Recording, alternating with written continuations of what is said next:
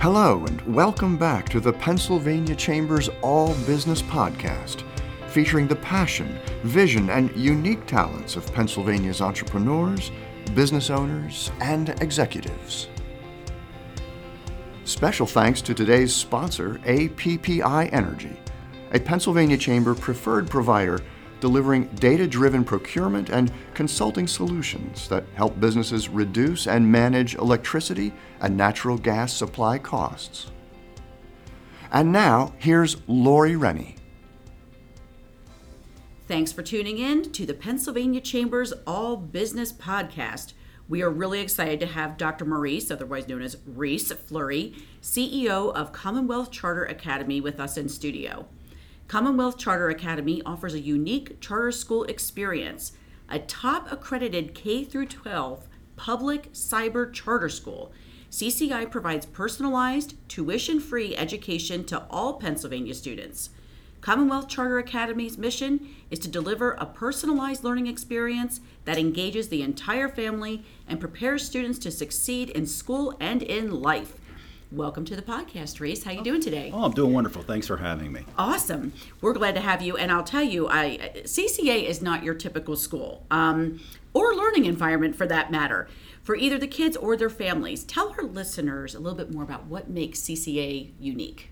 Well, I think there's two big things that make us unique besides the fact that we're a virtual school. Yeah. That predominantly education is done online.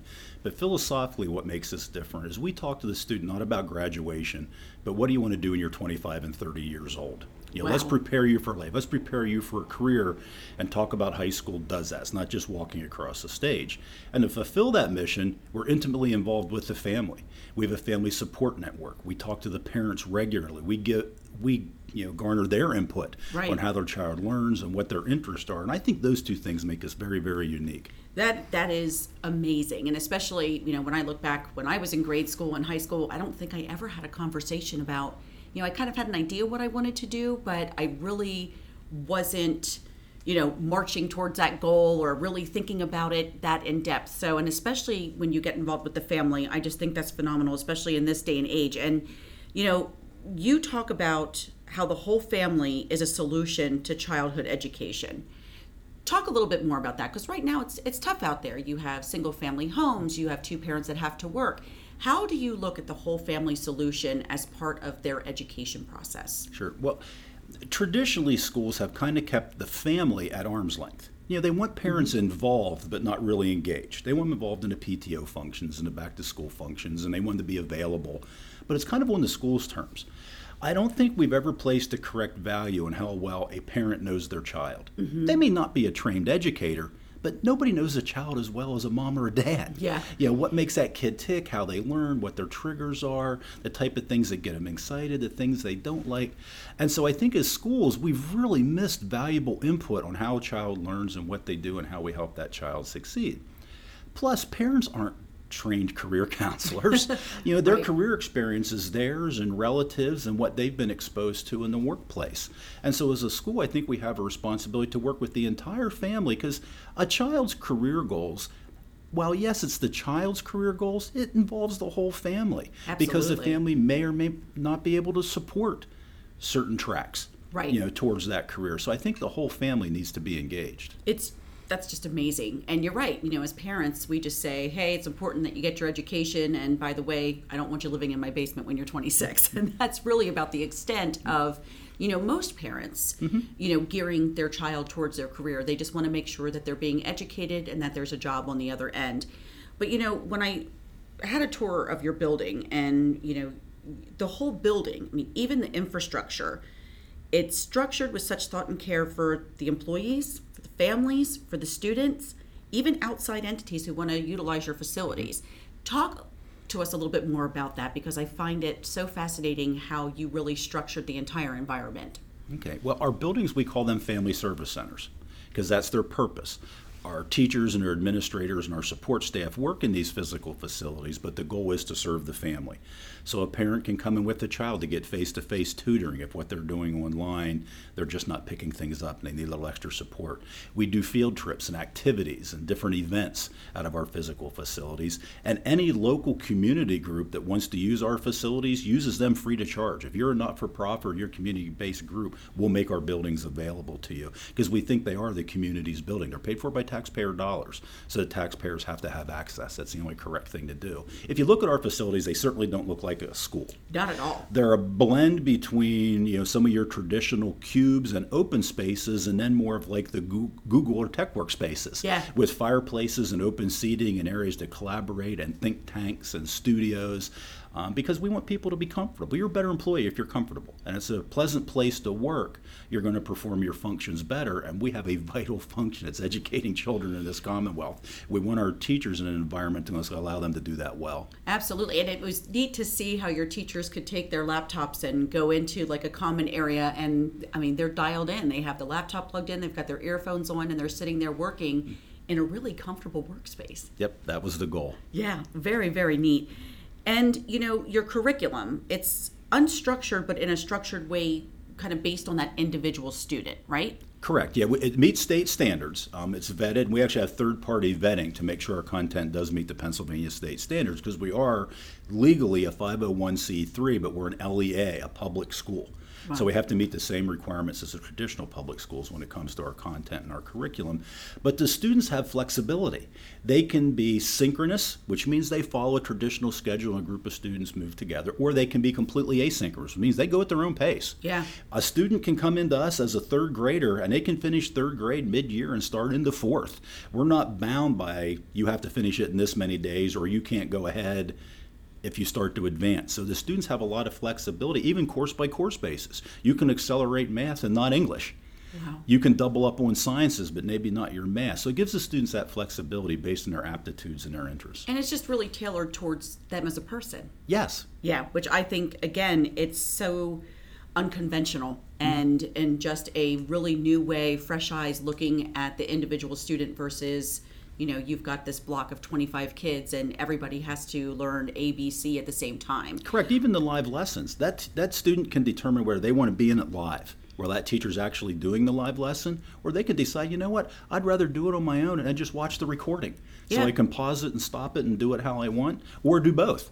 They can watch it live and then re, you know watch it again later in the evening. and and catch up right I, mm-hmm. I again it's just such a new way of thinking and you know you talk a lot about the student you know as a student but also focusing on them after mm-hmm. like what happens after i graduate and helping them to be career based and you know workforce is the pennsylvania chamber's cornerstone issue. And when you when we you know walked through your facility you kept on saying we prepare our students to be career ready. We, mm-hmm. we want them to be career how are you doing this Well, there's a couple ways. First of all, it's philosophical where we come from. Mm-hmm. I think many schools misidentify who their customers truly are. When you ask a lot of traditional school people, what are your customers? They identify the student and the family. And so I use the analogy of a dairy farmer. yeah, a dairy farmer's clients or his customers are not the dairy cow it's the people that that product goes to. So in a public school, our customers are really the citizens of Pennsylvania. Yeah. It's our greater community where our school sits. Our product, what we have to grow and nurture and develop is the child. And then put them out in the community so they're productive. So philosophically, our goal is to nurture that child so they can be productive within their local community. Couple ways we do that. We do a lot of career guidance um, where we talk to students about those aptitudes, those likes. We give them the the ONET surveys. We have a business executive that will come in and talk to them about, okay, you want to be a cosmetologist.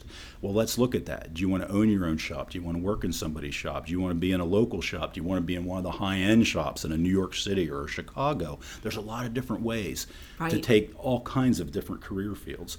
Let alone you start getting into something like healthcare students don't even know the different professions that are out there in healthcare. So it's our goal to kind of open up some of those doors for them and explain to them what opportunities may or may not be out there and have those good authentic discussions about like I said before, where do you want to be when you're 25 and 30? Not just a month after graduation. Right. It may be college, It may be a certification program, it may be an associate's degree, but let's talk about the path and then we'll back up to high school to help prepare you for that. Phenomenal. And you know, some of your students are already kind of paving their, their way into what their future career. Many of them have their own LLCs. They do. We have several students that have started their own companies, everything from fashion for the disabled to allergy free cosmetics. Um, to one one group has a robotics company where they teach Wow. robotics to younger children. Um, we had one that um, became the CEO of her own company where she helps students um, write letters for scholarships because she actually overfunded her own college, and so she took her entire senior year supporting other students in that endeavor. That's amazing. That's amazing. Now, you know, we talked a little bit about your building, and again, I know it's still under construction, but you're getting a really neat addition to your building that will also aid in your curriculum. Tell us about the cool new. Uh, you, I'll let you talk about it. You go ahead. Well, what we wanted the building to function as is kind of an incubator space for business and kind of 21st century businesses that are out there. So, what we're putting in is a state of the art aquaponics facility. I think it's so cool. Keep Um, going. it'll have tissue Yeah. labs. It'll have a genetic lab that actually will be able to do genetic manipulation down to the DNA level um, with plant cultures. And it's going to be part research, part production.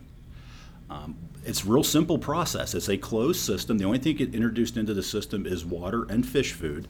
Um, the byproduct of the fish, which will be tilapia and koi fish, obviously they have a waste product. That waste product gets converted into nitrogen. That's what feeds all the plants. The plants clean the water, it gets refiltered and goes back into the fish. So it's a zero waste system, and we'll be able to produce a protein source, the fish, or a product to put in the marketplace for landscapers, the koi fish, and then multiple types of fruits and vegetables and tree sources. I can't wait. I can't wait till this is done. And you're going to have the students actually do the tours and, and talk about the different um, parts of the aquaponic stations, correct? Correct. Our long-term goal is, and again, it's going to take some training. We're going to put our students in different type of experiences. When you come into the facility, you come into that welcome center and first get introduced. Whether you're having a tour of the program or you're talking about a specific plant, whether you're in the tissue labs being given details about how we use CRISPR technologies, we want you to only talk to children. And so the students will do the PR, they'll do the marketing, they'll do the tour guides,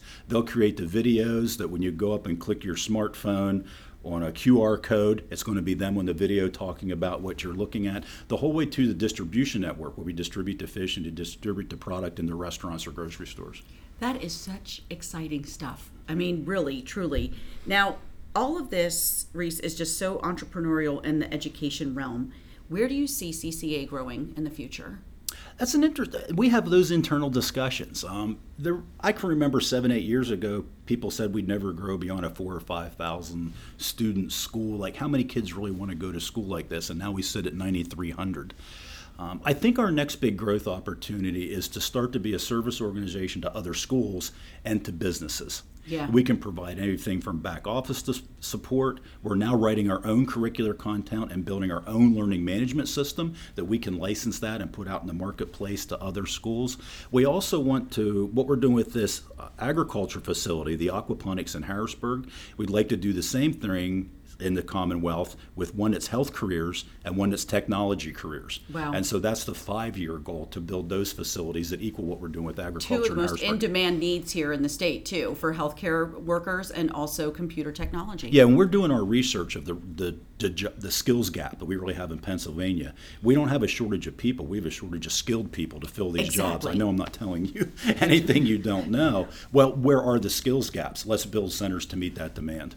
Phenomenal phenomenal reese i can't thank you enough for stopping in for giving us just a phenomenal tour of your building. It was exciting to bring more of our staff over.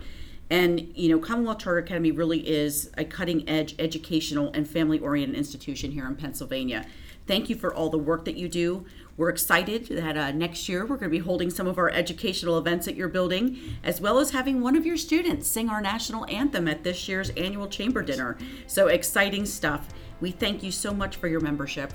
We thank you for preparing Pennsylvania's future workforce, which is the critical need here that all of our employer members have. And to learn more about Commonwealth Charter Academy, visit ccaeducate.me. Again, that is ccaeducate.me. Thanks for listening. You've been listening to the All Business Podcast from the Pennsylvania Chamber. Thanks for joining us, and be sure to check out more about us and our members on our website at pachamber.org. We'll see you next time. This program is produced by the Pennsylvania Chamber in Harrisburg, Pennsylvania, USA. Copyright 2018.